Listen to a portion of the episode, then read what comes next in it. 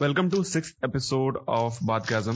सो इस एपिसोड में हम कवर करेंगे बहुत सारे इंपॉर्टेंट टॉपिक्स जो अभी फिलहाल ट्रेंड कर रहे हैं, including banking, disinvestment of government, और जो गवर्नमेंट का डिवीजन है स्ट्रेटेजिक और नॉन स्ट्रेटेजिक, उसको समझेंगे क्या है वो डिवीजन और क्या क्या इसका इम्पैक्ट ओवरऑल पड़ सकता है हमारे ओवरऑल ग्रोथ पे, क्या इसका अपोज करना सही है या गलत।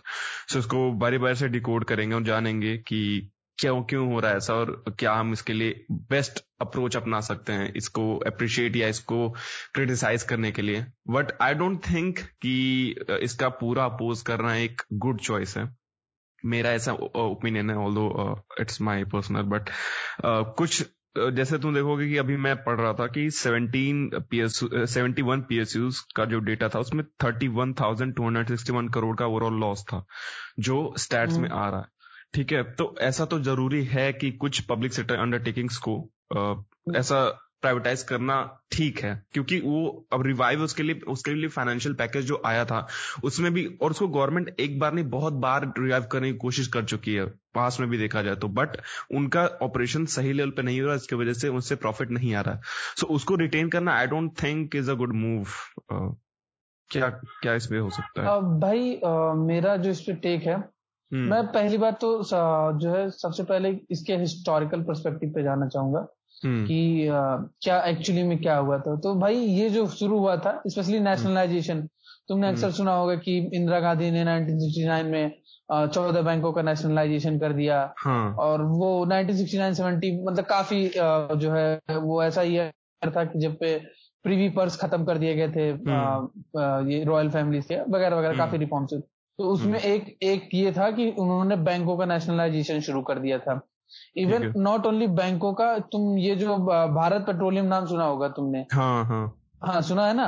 वो एक्चुअली में एक विदेशी कंपनी थी जिसका नाम था बर्मा हाँ Burma Shell Burma Shell okay. तो बर्मा शेल को जो है नेशनलाइज करके जो है वो भारत पेट्रोलियम में कुछ ऐसे किया गया था। अच्छा, फिर अच्छा। उसके बाद कई और ऐसे थे, कैलटेक्स थी, एक एसओ थी, ठीक है। इन सब इनको मतलब with in the span of मान के चलो तुम फाइव इयर्स, अगले नेक्स्ट फाइव ईयर तक नाइनटीन सेवेंटी फोर आते आते काफी ये जो है ये जितने भी तुमको दिख रहे हैं अभी जो पीएसयूज दिख रहे हैं ये तभी उसी वक्त बनाए गए थे। कई यू नो कई फॉरेन कंपनियों को जो है direct in government of India ने खरीद लिया, कई जो कंपनियां थी उनको नेशनलाइज कर दिया गया। अब इसका okay. प्रीटेक्स्ट ये था कि भाई मतलब प्राइवेट ऑर्गेनाइजेशन में बहुत ज्यादा करप्शन होती है और yeah. ये गरीबों के लिए काम नहीं कर रही हैं, ब्ला ब्ला ब्ला ब्ला। तुमको hmm. पता ही होगा जो यूजुअली hmm. सोशलिज्म की पॉलिसी के लिए दिया जाता है कि नो hmm. हम आएंगे सब कुछ सही कर देंगे, hmm. लेकिन वैसा कुछ हुआ नहीं। ठीक है, hmm. अब आते हैं कि इस पे पिछले पांच छह सालों का, स्पेशली जब से दो हज़ार चौदह में नरेंद्र मोदी जी की गवर्नमेंट आई। ठीक है ठीक है। तो अब यूजुअली भाई लोग कहते हैं कि यही सिर्फ करना चाह रहे हैं, ठीक है, लेकिन हुँ. ऐसा नहीं भाई। ठीक है, जब वाजपेयी जी की सरकार थी तो अरुण शौरी हुँ. जी ने भी जो है लिस्ट हुँ. किया था इनको, specially BPCL, if I am not wrong BPCL को ही किया था जो हुँ. अभी होने वाली है जो प्राइवेटाइज, वो तब भी और, और एयर इंडिया की बात तब भी प्राइवेट करने की की गई थी। लेकिन ये जो तुमने सुना होगा एक जो सीपीआईएल एक ऑर्गेनाइजेशन है, प्रशांत भूषण जी चलाते हैं, तो उन्होंने जो है इसका कोर्ट में विरोध कर दिया कि ये ऐसा ऐसा नहीं होना चाहिए। कोर्ट ने भी ये कहा कि वो जो है चूंकि भाई कोर्ट ने कहा कि प्राइवेट कर सकते हो तुम, कोर्ट को प्राइवेटाइजेशन से दिक्कत नहीं है, लेकिन प्रॉब्लम ये है कि ये जो जितने भी ऑर्गेनाइजेशन थे ये बीपीसीएल जितने भी थे मतलब उस वक्त जो नेशनलाइज हुए थे, वो एक आर्टिकल है thirty nine B of Indian constitution उसके तहत हुए थे, ठीक है, गुडविल और पब्लिक वर्क के लिए। तो वो उसको रिवोक करने के लिए तुमको पार्लियामेंट में जाना पड़ता, और उस वक्त ये स्थिति ऐसा नहीं था कि कोई सोशलिज्म की पॉलिसी से हटना चाहता है, ठीक है, ठीक है। तो ये समहाउ पास नहीं हुआ। अब क्या हुआ कि आ जाता दो हज़ार सोलह। अब न, ये ये वाकई मतलब बहुत मीडिया ने नोटिस किया इसको कि एक सौ सतासी ऑब्सोलीट लॉज जो थे one eighty seven obsolete laws उसमें उसमें जो है आ, उसको एरेडिकेट कर दिया कंप्लीटली। अच्छा। और उसी में एक एक आर्टिकल ये था थर्टी नाइन बी जिसने किसी ने नोटिस नहीं किया कि इसको हटा दिया गया है ऑब्सोल्यूट, ठीक है, मतलब अब उनके ऑफिसर्स को पता होगा कि ये किस लिए कर रहे हैं, लेकिन ये भाई तभी हटा दिया गया था कि इन फ्यूचर प्राइवेटाइजेशन को कोई विरोध ना कर सके, विरोध ना करे। और इतने इतने सटल तरीके से किया कि किसी ने नोटिस ही नहीं किया इस बात को। बाद में कई लोगों ने दो तीन साल बाद नोटिस किया, लेकिन उस वक्त किसी ने नहीं नोटिस किया। तो अब जो है वो सरकार जो है उसको प्राइवेट करना चाहती है। अच्छा, अब फिर ये बात आई कि सरकार क्यों करना चाहती है प्राइवेट? भाई क्योंकि यू नो क्राउन ज्वेल है हमारे पीएसयूज, और इतनी बड़ी मार्केट वो है, इतना एसेट्स है उनके, इतने वर्कर्स हैं, मतलब किया जाता है भाई। तो मैं पिछले छह सात सालों का कुछ मतलब ये है डेटा है, लिंक भी कर दूंगा मैं उनके, अगर किसी को पढ़ना होगा उसके आर्टिकल्स भी मैं लिंक कर दूंगा। तो उसके ये बात है भाई कि बहुत ज्यादा ब्लीडिंग हुई है। अराउंड अराउंड तुम मान लो कि सेवन लाख करोड़ दो हजार जो ये है चौदह से लेकर के दो हजार बीस तक, अराउंड टू थाउजेंड ट्वेंटी तक लीक किया है बीएसयूज ने अराउंड सेवन लाख करोड़, क्योंकि तब उनकी मार्केट कैपिटलाइजेशन थी अराउंड नाइनटीन लाख करोड़, अब रह गई है सिर्फ ट्वेल्व लाख करोड़ के आसपास, में भी और डिक्लाइन होगी। ठीक है, तो भाई और सेम टाइम पे तुम देखो, अगर तुम कंपेयर करोगे प्राइवेट सेक्टर से, स्पेशली बैंकों में आ जाओ। ठीक है, इस वक्त हाँ इस वक्त एसबीआई की जो मार्केट कैपिटलाइजेशन है वो करीबन करीबन अराउंड साढ़े तीन के आसपास है, साढ़े तीन लाख करोड़। ठीक, और इस वक्त जो एचडीएफसी की है, जो कि भाई नाइनटीन नाइंटी फोर में बनी है, वो है साढ़े आठ लाख करोड़ के आसपास। तो ऐसा कैसे कि जो एक जो सरकारी अदारा है वो मतलब आजादी से चला आ रहा है, इवन आजादी के पहले उसको इंपीरियल बैंक ऑफ इंडिया कहते थे, हाँ। वो वो चला आ रहा है, उस, उस, उसकी मार्केट कैपिटलाइजेशन कभी उस तरीके से पहुंच ही नहीं पा रही है, जबकि उसका in terms of loan book या बा, बाकी अदर चीजें देखोगे तो कहीं बड़ी है, लेकिन वो पता नहीं मार्केट में उस तरीके से जब लिस्ट होती है कंपनियां तो नहीं परफॉर्म कर पाती हैं। Although I am not a financial expert, मैं फिर कहना चाहूंगा कि मैं फाइनेंशियल एक्सपर्ट नहीं हूँ, लेकिन जो मेरे पास डेटा है तो यार इसका मतलब यही है ना कि जब सरकार किसी चीज को रन करने लग रही है, ठीक है, तो इसका मतलब उसकी बहुत अंडर मैसिव लेवल पे अंडर वैल्यूएशन हो जा रही है। right. और इन एनी केस भाई आ, कोई भी सरकार जो है, फॉर एग्जांपल मैं तुमको देना चाहूंगा तमिलनाडु सरकार का, ठीक है, ये जो टाइटन जो कंपनी जो टाटा रन करते हैं इस वक्त, ठीक है, ये ये एक्चुअली में क्या थी, ये ये अंडर तमिलनाडु गवर्नमेंट थी। ठीक है, अब उस किसी उस किसी ने उस वक्त जो है आ, मतलब सोचा होगा जो कुछ भी उसका प्लानिंग रहा हो, तो उनसे कह दिया गया कि आ, उसने ये किया ये गया कि अभी भी सैंतालीस परसेंट अराउंड होल्ड करता है तमिलनाडु गवर्नमेंट उसमें, लेकिन उसकी जो बोर्ड है, जो रन करने वाली बोर्ड होती है, बोर्ड ऑफ डायरेक्टर जो होते हैं, वो टाटा की है, मतलब वो उनकी प्राइवेट है और उसके शेयर दिए गए। तो भाई इस वक्त उसकी तुम मार्केट कैपिटलाइजेशन और शेयर देख लो, और जब जब वो टोटली तमिलनाडु गवर्नमेंट के अंदर थी तब ऐसे देख लो। फिर एक ऐसी कंपनी है हिंदुस्तान जिंक, ठीक है, उसका देख लो।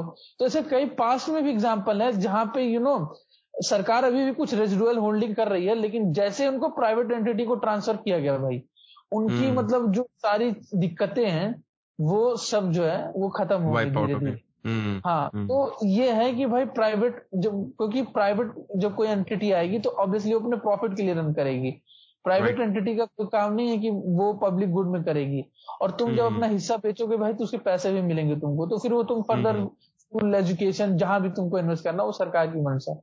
लेकिन क्या होता है ना कि जब तुम गवर्नमेंट रन करती है तो ये एक तो माल फंक्शन बहुत ज्यादा होते हैं, ऊपर से गवर्नमेंट के हाथ में होता है consolidated fund of India RBI का, और भी वो पैसा डालते रहते हैं। ये एक ऐसा अंधा कुआं बन जाता है जहाँ पैसा जाता रहता है, वापस नहीं आता, पीएसयू वापस नहीं आता। हाँ, सो दिस दिस इन्वेस्टमेंट का पूरा कॉन्सेप्ट यही है कि जितने भी जो रिसोर्सेस हमारे उसको मतलब ऐसे प्रॉफिटेबल जगह लगाना, instead of reviving the things that are not being revived from many pushes. So it's as simple as that. So अभी का जो फाइनेंशियल सपोर्ट आया था तो उसमें इन्होंने बताया कि पब्लिक सेक्टर अंडरटेकिंग्स को फोर ग्राउंड्स तक हम लिमिट कर देंगे, और स्ट्रैटेजिक सेक्टर्स पे हम डिवाइड करेंगे और नॉन स्ट्रैटेजिक में। सो वो उसका क्या क्लियर डिवीजन है, क्या उसमें कंपनी जैसे? हाँ, मैं मैं आता हूँ। देखो भाई, कंपनी का एक्चुअली फोर स्ट्रैटेजिक सेक्टर नहीं, अट्ठारह है वो अठारह स्ट्रेटेजिक सेक्टर हैं। उसमें कहना क्या है कि वो जो फोर का कॉन्सेप्ट है, स्ट्रेटेजिक सेक्टर वो है जहां पे सरकार कुछ ना कुछ रिटेन करेगी, और उसके बाहर जितने भी सेक्टर हैं, ठीक है, उसमें वो टोटली प्राइवेटाइज कर देगी उसको।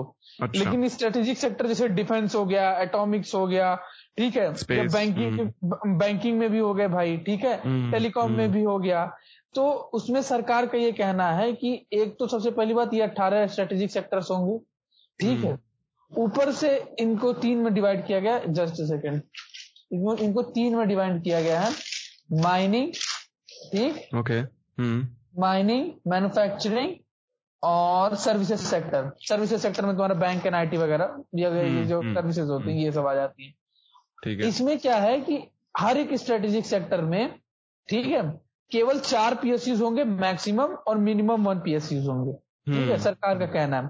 जैसे फॉर एग्जांपल आते हैं बैंक में, बैंकिंग सेक्टर में आते हैं जो सर्विसेज सेक्टर के अंदर उनके आता है, उसमें क्या है, तुमने सुना होगा दो हज़ार उन्नीस में नोटिफिकेशन डाला गया था, तो फिर जो है इक्कीस बैंकों को बारह बैंकों में कर दिया गया था। अभी फर्दर आ रहा है कि इसको इक्कीस बैंकों को जो है और कंसोलिडेट किया जाएगा और इक्कीस बैंकों को दस में करेंगे, क्योंकि ये जो दो तीन तुमने बात की, अभी मैंने बात की बैंक ऑफ इंडिया और बैंक ऑफ इंडिया के साथ साथ और दो तीन बैंक हैं, तो ये धीरे धीरे करते करते अराउंड फोर के लाना चाहते हैं हर सेक्टर में। जो भी इनका स्ट्रेटेजिक सेक्टर है उसमें चार पीएसयू से ज्यादा नहीं होंगे, मिनिमम एक होंगे, जैसे टेलीकम्युनिकेशन में बीएसएनएल है और कोई है ही नहीं। तो वो, उनका ये प्लान है। स्ट्रेटेजिक सेक्टर का मतलब वो है कि जो देश के लिए बहुत ज्यादा जरूरी है, मतलब नो, और उसमें भी ऑयल और वाले में देखोगे तो एक आसाम में एक, कोई है भारत पेट्रोलियम की सब्सिडरी यूनिट है, मुझे क्लियरली नाम नहीं याद आ रहा, उसको उसको जो है उसको प्राइवेट प्लेयर्स को नहीं बेचा जाएगा, in the sense foreign government को नहीं बेचा जाएगा, क्योंकि वो काफी बॉर्डर के करीब है, तो उसको नहीं बेचा जाएगा फॉरेन गवर्नमेंट्स को, स्पेशली फॉरेन प्लेयर्स को या फॉरेन गवर्नमेंट्स हो, या जैसे तुमने सुना होगा ना एसआर को नेस्कॉफ ने कर लिया था, रशियन ऑयल कंपनी है, तो उस तरीके का नहीं होगा, ठीक है। इसको या तो इंडिया में कोई खरीदेगा या मतलब जैसे ना तुमने सुना ओएनजीसी ने एचपीसीएल खरीद लिया था, तो उस तरीके का कुछ होगा। तो इनका कहना यह है कि जहां मतलब यू नो सरकार को लगता है कि ये ऐसी जगह है जहां नेशनल सिक्योरिटी या कुछ ऐसी बात है जहां पे सरकार मतलब जहां से डाइवर्स नहीं किया जा सकता, जहां सरकार का किया जा सकता बहुत ज्यादा जरूरी है, ठीक है, तो वहां पे वो रखेंगे। बाकी गवर्नमेंट का यही है कि विद इन फाइव इयर्स जो नोटिफिकेशन आई है, ठीक है, दीपम जो department of public asset and management something like that, यही उसका फुल फॉर्म है, उसने नोटिफाई किया कि अगले पांच सालों में काफी प्राइवेटाइजेशन होगा इंडिया का। तो मैं समझता हूँ भाई वेलकम स्टेप है, क्योंकि भाई forty second amendment nineteen seventy six का जो सोशलिस्ट डाला गया था, जो लोग कई लोग विरोध भी करते हैं ना कि सोशलिस्ट और सेकुलर सब दोनों डाल दिया गया था, क्यों डाला गया था, ये तो ओरिजिनली था नहीं, मैं कहता हूँ सेकुलर से ज्यादा सोशलिस्ट शब्द ने यू नो इम्पैक्ट किया, क्योंकि ना वो फिर इकोनॉमी पूरा सोशलिज्म की तरफ चली गई। हाँ। तो ये भाई मतलब ऑनर्स ऑनर मतलब अगर तुम देखो तो बहुत वेलकम स्टेप है, और इसको मतलब ये इसको तुम पैन मतलब अक्रॉस द बोर्ड तुम इसका सपोर्ट पाओगे प्राइवेटाइजेशन के लिए। अब भाई कुछ यूनियंस वगैरह हो सकता है कि सपोर्ट ना करें भाई, क्योंकि ऑब्वियसली अगर इवन पीएसयू कंसोलिडेट भी हो रहे हैं, मतलब चार पीएसयू को मिला के एक बड़ी पीएसयू बना दी जा रही है, तो उसमें वर्कर का ले ऑफ तो होगा भाई, ठीक है, अगर बेचा जा रहा है तो यू you नो know, किसी कॉर्पोरेट को, तो कॉर्पोरेट को अगर लग रहा है कि भाई कॉस्ट कटिंग करनी है तो ऑब्वियसली वो एम्प्लॉय को ले ऑफ करेगी भाई, ठीक है। अब वो सरकार प्लान कर सकती है कि यू नो चार महीने पांच महीने छह महीने की सैलरी दे दे या कुछ भी, भाई वो तो सरकार ही जाने की कैसे हैंडल करेगी उसको, लेकिन ये कह देना कि यू नो ये जो है इसको ना बेचिए, ये भाई गलत स्टेप है, ठीक है। हाँ, मैं वर्कर्स के राइट ये कह सकता हूँ कि यू नो छह महीने आठ महीने तुम भाई उनको पैसे दे दो या कुछ और, मतलब यू नो कुछ भी in type of financial stability जो उनको एक आध साल का वक्त दे, लेकिन ये कह देना भाई कि नहीं नहीं बेचना चाहिए, गलत है, क्रॉन जूल है और यू नो सब बर्बाद कर दिया देश को बेच के, तो भाई ऐसा नहीं, ठीक है। नाइनटीन नाइनटी वन का प्राइवेटाइजेशन भी यही मतलब था, उसका भी यही मतलब था कि प्राइवेट सेक्टर की तरफ खोलना, तो इतना भी बुरा स्टेप नहीं है। सो so, अभी जो स्ट्राइक हो रही है बैंकर्स की, सो so, उसमें सबसे बड़ा तुम्हें पॉइंट लग क्या लग रहा है कि उनको किस चीज का फियर है? लाइक ये मुझे वैसा ही लग रहा है जब आ, हुआ था कि introduction of computers to the banking sector, तब भी बहुत ज्यादा अपोज हुआ था कि हमारी जॉब छिन रहे हैं ये वो, बट इनिशियल जब उसके बाद सब कुछ एडॉप्टेशन में आया सो so, चीजें बहुत फ्लुएंट हो गई और पहले से बेटर हो गए प्रोसेसेस। सो so, इस समय क्या लग रहा है कि इस समय उनको अपनी जॉब का खतरा है, या उनको ऐसा लग रहा है कि हमें और ज्यादा फोर्स किया जाएगा काम करने के लिए, क्योंकि प्राइवेट सेक्टर में हमें पता है कि बहुत टाइट रेगुलेशंस होते हैं और वो अपने मेथड्स चेंज करते हैं, सारी चीजें चेंज होती हैं। सो so, किस चीज का फियर उन्हें स्ट्राइक करने पे ला रहा है? भाई फियर से ज्यादा ना मुझे एक लगता है ना कि इंडिया को एज ए सोसाइटी का कंसेप्ट समझ में नहीं है। या तो हम देखते हैं स्टेट एज ए ऑपरेसर को, या हम देखते हैं स्टेट एज ए माई बाप स्टेट, ठीक है। हम कभी ये समझ ही नहीं पाते कि स्टेट का काम होता फैसिलिटेट करना और रेगुलेट करना, ठीक है। कि अब ये बात है कि लोग ये समझते हैं कि अचानक से सब नौकरियां छीन जानी है और पता नहीं क्या बवाला हो जाना है, ठीक है। भाई कोई कॉर्पोरेट खरीदेगा तो ऐसा तो है नहीं कि सौ के सौ लोगों को निकाल देगा। मैं, मैं, मैं ये भी नहीं कहना चाहता कि वर्कर का ले ऑफ नहीं होगा, भाई उनका फियर जायज है, लेकिन यार ये कह देना कि ये कह के कि बेचो मत, ठीक है, ये इंस्टेड ये मांग रखो कि भाई जहां तुमको मैक्सिमम फायदा हो सके। मान लो सरकार छह महीने का देना चाह रही हो तो तुम एक महीने का कुछ एक साल का कॉम्पनसेशन ले लो, ठीक है। इसका विरोध करना क्योंकि भाई इवेंचुअली ये होगा। अगर तुमको लग रहा है कि ये गवर्नमेंट अगर तुमको ये लग रहा है कि यही गवर्नमेंट सिर्फ करेगी अगली नहीं करेगी, तो भाई नीड ऑफ द आवर यही है कि तुमको प्राइवेट करना पड़ेगा। मैंने कहा ना सात लाख करोड़ ठीक है वो जो नुकसान हुआ, भाई उसी सेम टाइम में तुम मिड कैप्स को देख लो, लार्ज कैप्स को देख लो और प्राइवेट बैंक को। मैंने कहा ना कि एचडीएफसी तुम्हारे सबसे बड़े स्टेट तुम्हारे सबसे बड़े PSB bank public sector bank से ढाई तीन गुना ज्यादा बड़ी है कंपेरेटिवली, वो उससे पचास साल बाद में आई है, राइट, ठीक है। तो ऐसा कैसे है क्योंकि भाई ऑब्वियसली एफिशिएंटली मैनेज होती है वो सारी चीजें उनकी। मैं नहीं कह रहा कि पब्लिक प्राइवेट बैंक बहुत अच्छे होते हैं भाई, क्योंकि वहां भी करप्शन होता है, ठीक है, ठीक है। वो चंदा कोचर वाला तुमने सुना ही होगा और भी बहुत सारे। तो भाई ये मैं नहीं कह रहा, लेकिन ये कह रहा हूँ कि आखिर कुछ तो है ना कि वो एफिशिएंट मैनेजमेंट की वजह से वो ग्रो कर रहे हैं। तुम एक्सिस बैंक का देख लो भाई, वो लगभग लगभग एसबीआई के पहुंच गई है एक्सिस बैंक का। भाई एयू स्मॉल फाइनेंस बैंक का तुमने सुना है? एयू स्मॉल फाइनेंस बैंक दो हज़ार सत्रह में लॉन्च हुई थी, ठीक है। इस वक्त उसकी मार्केट कैपिटलाइजेशन चालीस हज़ार करोड़ के आसपास है, जो बैंक ऑफ बड़ौदा से ज्यादा है। Even after you know consuming Vijaya bank और एक और बैंक, उसके बावजूद बैंक ऑफ बड़ौदा जो है वो उसके बराबर नहीं आ पा रही है। तो यार ऐसा कैसे कि तीन तीन चार चार साल पहले खुली कंपनियां तुम्हारी पचास साल खुली कंपनियों से ज्यादा बेहतर काम कर रही है। भाई कुछ तो ऐसा होगा ना भाई, ठीक है। और ऑब्वियसली ऐसा तो है नहीं कि वो यहाँ एम्प्लॉय ही नहीं काम कर रहे, सब रोबोट्स आके काम कर रहे हैं, ऐसा भी नहीं है, ऐसा भी नहीं है। हाँ तो ये नहीं है भाई, तुम ज्यादा ज्यादा मैं स्ट्राइक को समझ रहा हूँ भाई क्योंकि वर्कर का ले ऑफ होगा, वो मैं डिनाई नहीं कर सकता, ठीक है, वो होगा भाई, क्योंकि जब कभी कॉस्ट कटिंग करते हैं कॉर्पोरेट्स तो भाई वो होता है। लेकिन तुम कंपनसेशन मांगो ना कि एक साल डेढ़ साल कब का कंपनसेशन हो, उस बीच में तुम या तो तुम अपने स्किल सेट उस तरीके बढ़ा लो, ठीक है। ऐसा नहीं कि सौ का सौ वर्करों का एकदम निकाल के बाहर फेंक दिया जाएगा, ऐसा नहीं हो सकता भाई, ऐसा नहीं हो सकता। वो भी लोग चाहिए, लेकिन एक साल डेढ़ साल का कॉम्पनसेशन मांगो। ये कह देना कि मत बेचो, ये कोई सही ऑप्शन नहीं है। अब लेकिन नहीं समझ में आ रहा भैया, तो उसके लिए क्या ही कर सकते हैं। Okay okay. So so, uh, इसका लॉन्गर रन में क्या इम्पैक्ट पड़ सकता है? मतलब लोग ये भी कह रहे हैं कि मतलब प्राइवेटाइजेशन, मतलब I don't want to sound like Sudhir Chaudhary की गवर्नमेंट की ही पक्ष लें, बट मैं ये जानना चाहता हूँ कि लॉन्गर uh, रन में क्या ये गवर्नमेंट के ओवरऑल एसेट्स पे इफेक्ट करेगा? क्योंकि ऑब्वियसली अगर हम प्राइवेटाइज कर देंगे बहुत सारी चीजें, तो इन फ्यूचर अगर कोई ऐसा uh, उनका रोक डिसीजन होता है या something that is not in favour of normal society, so what will happen then? मतलब तब तो हम सीधे ब्लेम करेंगे। मेरा सीधा से एक अप्रोच है, सीधा से एक अप्रोच है, ठीक है।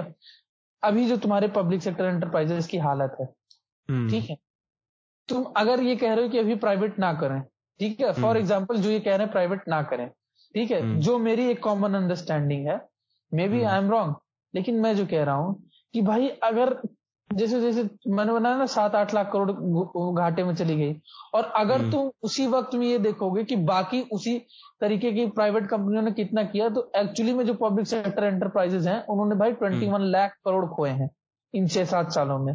तो ऑब्वियसली इसका मतलब लीकेज बहुत ज्यादा है। तो और ये भी है कि ऐसा नहीं कि सरकार ने इनको रिवाइव करने की कोशिश नहीं की है, सरकार पैसे डाली है भाई, दो जब कई साल कई बार डाला गया है पैसे, समहाउ और दी अदर ये रिवाइव नहीं कर पा। तो भाई कब तक, मतलब मेरा यही कहना है ना कि कभी ना कभी तो तुमको उससे, और जब जैसे, और इसका भी एग्जाम हिस्ट्री हमको सिखाती है कि जैसे मान लो टाइटन का मैंने एग्जांपल दिया, हिंदुस्तान एक जिंक एक ऐसी कंपनी है जो यू नो काफी घाटे में चल रही थी, काफी प्रॉफिटेबल हो गई। मेरा कहने का मतलब ये है कि जैसे ही इन पीएसयूज को प्राइवेट सेक्टर वाले उठाते तो ऐसा क्या हो जाता है कि फिर ये प्रॉफिटेबल हो जाती है। मतलब जादू की छड़ी तो घुमाते नहीं होंगे वो, अचानक से सब कुछ हो गया। तो भाई हमारी स्थिति ऑलरेडी खराब है, ठीक है, तुम यही बात हो गई कि कुछ तुमको मान लो कुछ हुआ, डॉक्टर ने कहा तुमको ऑपरेशन करने को, तुमको लग रहा है कि दर्द बहुत ज्यादा होगा, लेकिन अल्टीमेटली भाई तुमको वो दर्द सहना ही पड़ेगा अगर शरीर को सही रखना है। तो ये वो वाली बात है, ठीक है, कि ये शरीर को अभी और ज्यादा घातक, जितना तुम रोकोगे उतना और ज्यादा वो तुमको नुकसान करेगी। और गवर्नमेंट भाई अगर बेच देगी ना तो बहुत, एक तो स्ट्रेस से रिलीव हो जाएगी वो, ठीक है, मैनेज करने की, पैसे डालने की, प्राइवेट बोर्ड रहेगा अपने आप हिसाब से रन करेगा, ठीक है, क्योंकि गवर्नमेंट के ब्यूरोक्रेट्स, क्योंकि इसमें होते कौन लोग, ब्यूरोक्रेट्स ही है ना भाई। मैं ये नहीं कह रहा कि मैं ब्यूरोक्रेट्स की इज्जत नहीं करता, मैं वेरी इज्जत करता हूँ, बहुत मेहनत करते हैं, लेकिन भाई एक एडमिनिस्ट्रेशन चलाना और एक कंपनी चलाना दो बहुत अलग अलग चीजें अलग अलग चीजें होती हैं, राइट, ठीक है, क्योंकि कंपनी अपनी प्रॉफिट देखती है, एडमिनिस्ट्रेशन लोगों का प्रॉफिट देखती है, क्या लोगों के लिए सही है। ये बिल्कुल कॉन्फ्लिक्ट ऑफ इंटरेस्ट है भाई दोनों के ऑपरेशन में।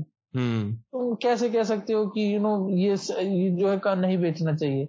और ये कह रहे ना कि हम सोच ही नहीं पाते हैं, यू नो हम, हमारे लिए तो माई बाप स्टेट है, बस स्टेट में माई बाप है जो हमको स्पून फीड करता रहेगा, ऐसा नहीं होता भाई। मतलब एग्जाम्पल्स है हमारे पास कि सोशलिज्म वर्क नहीं करता, एग्जाम्पल्स है कि you know state owned enterprises अच्छे नहीं है, रशिया इसका एग्जाम्पल है, चाइना इसका एग्जाम्पल है, इसका लिविंग एग्जाम्पल क्यूबा है भाई, कि वहां जाके देख लो वहां की कंडीशन पहले कितना सही था, पहले उसका डिग्रेडेशन हुआ टाइम के साथ। तो वही कह रहे हैं ना कि शुरुआती साल में तुमको ऐसा लग सकता है, मे बी फिफ्टीज का दौर ऐसा था कि सोशलिज्म अपने यू नो चरम पे था, ठीक है, तो तुम तब तुम तुमने तब ऐसी पॉलिसीज अपनाई तो ठीक था भाई, हो सकता है वो टाइम की डिमांड भी हो, मैं नहीं कह रहा हूँ, भी हो सकता है भाई, क्योंकि इंडिया में वाकई गरीबी थी और उस तरीके से अफर्मेटिव एक्शन की रिक्वायरमेंट थी।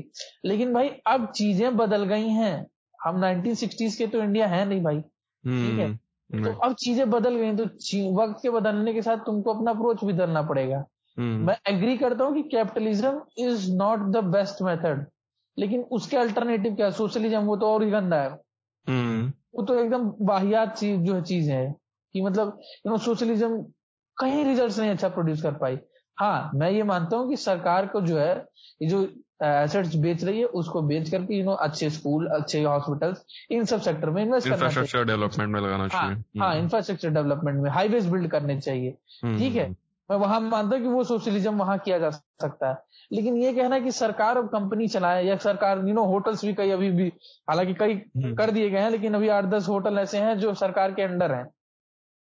तो भाई मेरा कहना यही है कि सरकार अब होटल चलाए, सरकार कंपनी चलाए, सरकार वेलफेयर भी करे, सरकार डिफेंस भी करे, सब कुछ सरकार ही कर दे, ऐसा नहीं होता भाई, ठीक है। प्राइवेट सेक्टर किस लिए बना, इसीलिए बना है ना, you know public public private partnership हो सके एक अच्छी तरीके से। तो भाई ये लॉन्ग रन में मुझे तो ये बहुत बेनिफिशियल स्टेप लगता है, क्योंकि right. अगर वो जितने क्राउन ज्वेल्स है उसमें, क्योंकि भाई अल्टीमेटली टैक्स पेयर के पैसे से ही ना सरकार उसमें पैसे डाल रही है जो कि वापस हाँ, नहीं आ रहे हैं हाँ. कहीं भाई आसमान से तो आ नहीं रहे वो पैसे, वो टैक्स पेयर ही बचता है। तो अगर टैक्स पेयर का मनी बचेगा वो और उसी के वेलफेयर प्रोग्राम में लगेगा, तो कैसे लॉस वाली सिचुएशन कैसे हुई। ऑब्वियसली ये प्रॉफिट का ही सीन है। और बट ये कमेंट अभी मैं पढ़ रहा था रघुराम राजन का, सो so, उन्होंने कहा कि एक कोलोसल मिस्टेक है गवर्नमेंट फिर से अपना वो, लास्ट टाइम भी इन्होंने बोला था कि बहुत, मतलब इनका कमेंट आता है, but I think that if he is saying something तो वो किस एंगल से इसको कोलोसल मिस्टेक कह सकते हैं, क्या इसका वर्स्ट पॉसिबिलिटी हो सकता है, इसका कोई अगर एस्टिमेट कि ये एकदम ईविल स्टेप हो जाए और इसके वजह से बहुत कुछ डिस्ट्रॉय हो जाए, क्या इसका पॉसिबल नहीं, नहीं, भाई देखो देखो रघुराम राजन जी यू नो बहुत बढ़िया इकोनॉमिस्ट है, आई एम नॉट इकोनॉमिस्ट, तो यू नो मैं उतना एबल इक्विप्ड नहीं हूँ उनको आंसर करने के लिए। लेकिन जो चीज मैंने इसके बारे में पढ़ी है भाई ज, या जितना मैंने रिसर्च किया है, ठीक है, ये ये चीज एक चीज हाँ एक चीज में कभी पॉइंट आउट कर सकता हूँ जो मेरे नजर में आती है। जैसे जब ओएनजीसी ने एक्वायर किया एचपीसीएल को, तो हुआ क्या कि ओएनजीसी भी सरकारी कंपनी है, एचपीसीएल भी सरकारी कंपनी है, एक सरकारी कंपनी ने दूसरी सरकारी कंपनी को खरीद लिया, जो पैसे लिए वो सरकार ले गई, ठीक है। अब वो सरकार ने उसका क्या किया, वो सरकार का कहना है कि वेलफेयर में किया, क्या किया उसका ये किसी को नहीं पता, ठीक है, क्योंकि गवर्नमेंट ऑफ इंडिया भाई बहुत बढ़िया ऑर्गेनाइजेशन है, इतने पैसे दस पंद्रह बीस हजार करोड़ रुपए कहीं भी गुम हो सकते हैं, ठीक है। तो ऐसा ऐसा ना हो कि यू नो ओएनजीसी किसी और को एक्वायर कर रही जो कंसोलिडेशन के मामले में है, या कुछ वो कंसोलिडेट कर, अगर कंसोलिडेशन हो भी रहा तो पैसे जा कहाँ रहे हैं, ठीक है। अगर कंसोलिडेशन हो रहा है तो उसको आरएनडी सेक्टर में उसी उसी सेक्टर के आरएनडी पर्पसेस के लिए लगाया जाए। अगर सरकार उसको लेते जा रही है भाई, तो फिर यहां मैं मान सकता हूं, और ये हुआ है इसलिए मैं मान सकता हूं कि ये एक पॉइंट है जो मैं देख पा रहा हूं कि यहाँ पे एक गलती हो सकती है कि सरकार यू नो इस इस पॉकेट से पैसा निकाल के इस पॉकेट में अपने अपने इसी पॉकेट से दूसरे पॉकेट में रख ले, ठीक है, और उसको फिर जो है लुटाती चलिए। ये, ये ये मैं मान सकता हूँ कि भाई उसको उस इसका एक बहुत नेगेटिव साइड इफेक्ट हो सकता है। अगर तुम प्राइवेटाइज कर दे रहे हो, किसी प्राइवेट बोर्ड को बेच दे रहे हो, या तुम अपने शेयर को बेच के डिसइन्वेस्ट कर दे रहे हो, तुम बोर्ड ऑफ मेंबर से हट जा रहे हो, ठीक है, वहां तक ठीक है। लेकिन अगर तुम एक सरकारी कंपनी दूसरी सरकारी को कंपनी खरीदने लग रही है तो पैसा तुम इस्तेमाल करने लग रहे हो, फिर वहां गलत है भाई, वो थोड़ा वो थोड़ा रिस्की मामला हो जाएगा। तो वो एक मैं जो समझ पा रहा हूँ वो एक प्राइवेटाइजेशन का यू नो डिसइन्वेस्टमेंट का जो है एक जो है या प्राइवेटाइजेशन करने का एक बैकड्रॉप, जहां तक जितनी भी स्टडी मैंने की है इस चीज की। मे भी मुझे और सोर्सेस पढ़ने चाहिए थे, मे भी कुछ और, लेकिन जो भी मैं समझ पाया हूँ अब तक इन चीजों के बारे में वो यही है कि यही एक ड्रॉबैक है उसका। अब रघुराम जी ऐसा क्यों कर रहे हैं, अब भाई उनके तो फर्दर आर्टिकल्स जब कहीं भेजेंगे, कहाँ पे बोला कहाँ पे उन्होंने आ, उन्होंने आ, अब उनका स्टेटमेंट आया था, मेरे गूगल पे शो कर रहा था, मैंने रीड करा था, मैंने एनडी टीवी पे बोला है क्योंकि रिसेंट एक कोई इंटरव्यू हुआ है तो अच्छा। मैं उसके ऊपर ज्यादा कुछ कमेंट नहीं करना चाहूंगा, शायद इन नहीं आ, इन्होंने ईटी प्राइम पे बोला है, इकोनॉमिक टाइम्स पे, या हाँ, तो भाई होगा कुछ रीजन में भी वो कुछ और देख पा रहे हो, लेकिन जो मैं देख पा रहा हूँ उस पे। और even you know Manmohan Singh ने भी कहा था कि you know animal spirit of entrepreneurship जो होती है वो इंडिया में वापस लानी चाहिए, ठीक है, राइट। तो ये चीज, और भाई बैंक है क्राइसिस में क्योंकि डिमोनेटाइजेशन के बाद कैश तो बहुत आया बैंकों के पास, सेम रेट पे लेंडिंग नहीं हुई, तो ये चीज है ना भाई की सेम रेट पे जब लेंडिंग नहीं होती है तो ऑब्वियसली बैंक प्रॉफिट नहीं कमा पाती है, ठीक है, क्योंकि अगर तुम्हारे पास उस क्योंकि अगर छह परसेंट तुम दे रहे हो ब्याज किसी को, ठीक है, तो एटलीस्ट दस बारह परसेंट तुम्हारा जो जो जो जिन लोगों को तुम लोन दे रहे हो उतना रिटर्न आना चाहिए भाई, ठीक है, तभी तुम मैच करके अपना प्रॉफिट अपने एम्प्लॉय सबको पे कर पाओगे। तो वो चीज थी डिमोनेटाइजेशन के पास ये हुआ था ये चीज।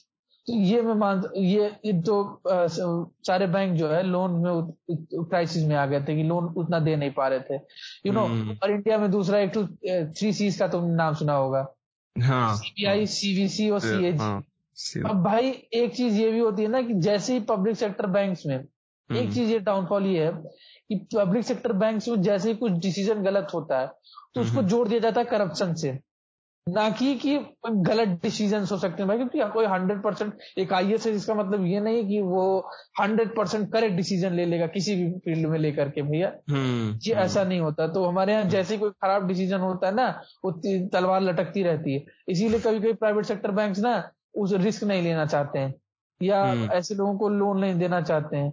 और ऐसे पास में इंस्टेंसेस हो भी गए हैं, you know Nirav Modi, Vijay Mallya, you name it.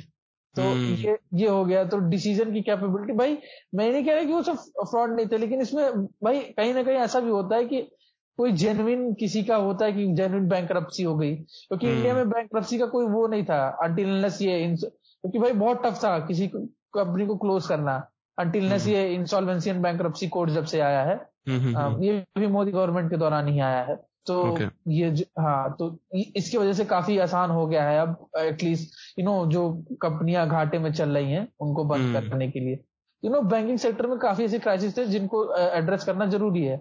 और उसके लिए सबसे बढ़िया है कि तुम प्राइवेट प्लेयर्स को दे दो जिनका प्राइवेट मैनेजमेंट हो, वो hmm. उसको कॉर्पोरेट की तरह रन करेंगे, उनको प्रॉफिटेबल बनाएंगे, क्योंकि भाई उनका फिर उससे जुड़ा होगा ना, क्योंकि क्या है ना पीएसबी को पता होता है कि गवर्नमेंट के पास फंड बहुत ज्यादा है, हम घाटे में चले भी तो हम बंद नहीं होंगे, पैसा आता जाएगा। और प्राइवेट का ये पता है ना कि भाई अगर घाटा हुआ तो बंद हो जाएंगे हम, बंद हो जाएंगे, ठीक है। तो ये तो वो और भी मतलब प्रॉफिट सेंट्रिक होके करते हैं, तभी तो भाई प्रॉफिट सेंट्रिक होके ही तुम ग्रोथ ला सकते हो। भाई सोशलिज्म से अगर ग्रोथ हानि होती तो भाई मैं तो ऐसी कोई कंट्री को नहीं जानता हूँ मेरे नॉलेज में सोशलिज्म से ग्रोथ होती हो।